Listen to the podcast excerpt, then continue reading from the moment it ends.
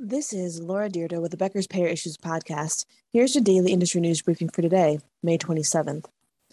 First, over the last year, state legislatures across the country have introduced and passed laws aimed at regulating and creating more transparency around pharmacy benefit managers. In 2021 alone, 18 states passed or will have legislation become effective involving PBM licensing or registration requirements. Those states include Alabama, Delaware, Georgia, Hawaii, Indiana, Kentucky, Maine, Maryland, Minnesota, Mississippi, Missouri, Montana, New Hampshire, New Mexico, North Carolina, Oklahoma, South Carolina, and Washington. New York created the Department of Financial Services Pharmacy Benefits Bureau in early May, an office tasked with licensing and regulating the state's pharmacy benefits industry. Pharmacy benefit managers operating in the state will be required to register with the new bureau by June 1st and submit their first annual report by July 1st. New Jersey also now requires registration of PBMs as organized delivery systems or companies that provide healthcare services or provide a network of providers. Bipartisan legislation was also introduced May 24th in the Senate that would allow the Federal Trade Commission to increase drug pricing transparency and suppress pharmacy benefit manager practices such as spread pricing and payment clawbacks. Two, the Medicare Payment Advisory Committee has appointed five new members and reappointed two current members, one of whom will serve as vice chair.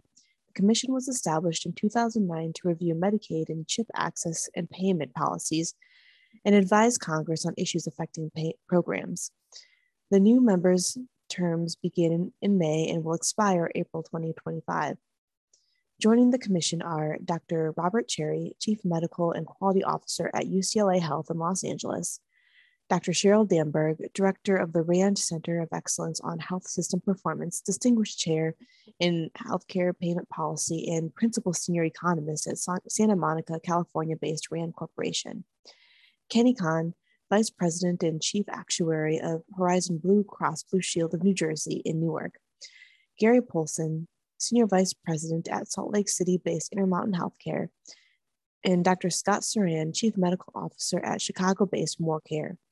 Three, Illinois Governor J.B. Pritzker signed three bills into law May 26 that build on federal No Surprises Act and Commerce uh, and commenced a study on rate setting approaches in the state.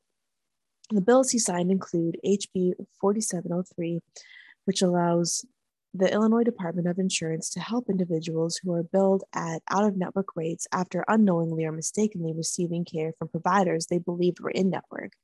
SB 3910, which means health insurance and HMO member ID cards must show that the payer's name, any deductible or out of pocket maximum applicable to the plan, and the phone number website where a member can get plan information. The Department of Insurance can also enforce the ID card transparency requirements under the No Surprises Act. And HB 836 where the Department of Insurance will oversee a study on rate setting approaches that may lead to different premiums across tiers of coverage in the state's individual health insurance market. The study will produce cost estimates and the impact of a policy on health insurance affordability and access. It will also look at uninsured rates for low income and middle income residents by geography, race, ethnicity, and income. And four, two major health systems reported first quarter losses this past week. The University of Pittsburgh Medical Center recorded a decline in operating income of over 80%, and the system lost over $240 million in investing and financing during the first quarter. The provider payer cited the effects of COVID 19 in the most recent surge, along with the labor conditions and supply markets, as the reason for increased employment, staffing, and operating expenses that have exceeded growth in revenue. Operating income in 2022 was $50 million compared with $288 million during the same period in 2021, an 82.6% decrease. Operating revenue was nearly $6.1 billion in the first quarter, increasing from around $6 billion a year year over year, a 1.3% increase. The system also lost $242 million in the first quarter from investing in financial activities, in the first quarter of 2021, the company made $326 million from investing in financing activities.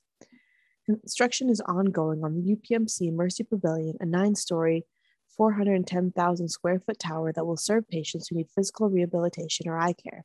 The facility will also include research space. Secondly, Cleveland Clinic also ended the first three months of the year with higher revenue, but rising expenses offset those gains. The health system revenue climbed to around $3.03 billion in the first quarter of the year, which ended March 31st, up from $2.81 billion in the same period last year. The system's net patient services revenue increased from $2.53 billion in the first quarter of 2021 to $2.73 billion in the same period this year. The operating revenues in the first quarter of this year were impacted by lower patients served, partially due to the postponement of non essential surgeries and procedures during the month of January, according to the health system. Cleveland Clinic reported expenses of $2.96 billion in the first quarter of the year, up from $2.56 billion in the same quarter of 2021. The system saw expenses rise across all categories, including supplies and salaries, wage, and benefits. The hospital system ended the first quarter of 2022 with an operating loss of $104.5 million compared to operating income of $61.7 million in the same period last year.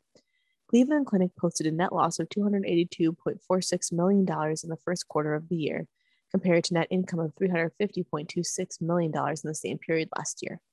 If you would like the latest in payer and healthcare industry news delivered to your inbox every afternoon, subscribe to the Becker's Payer Issues e newsletter through our website at www.beckerspayer.com.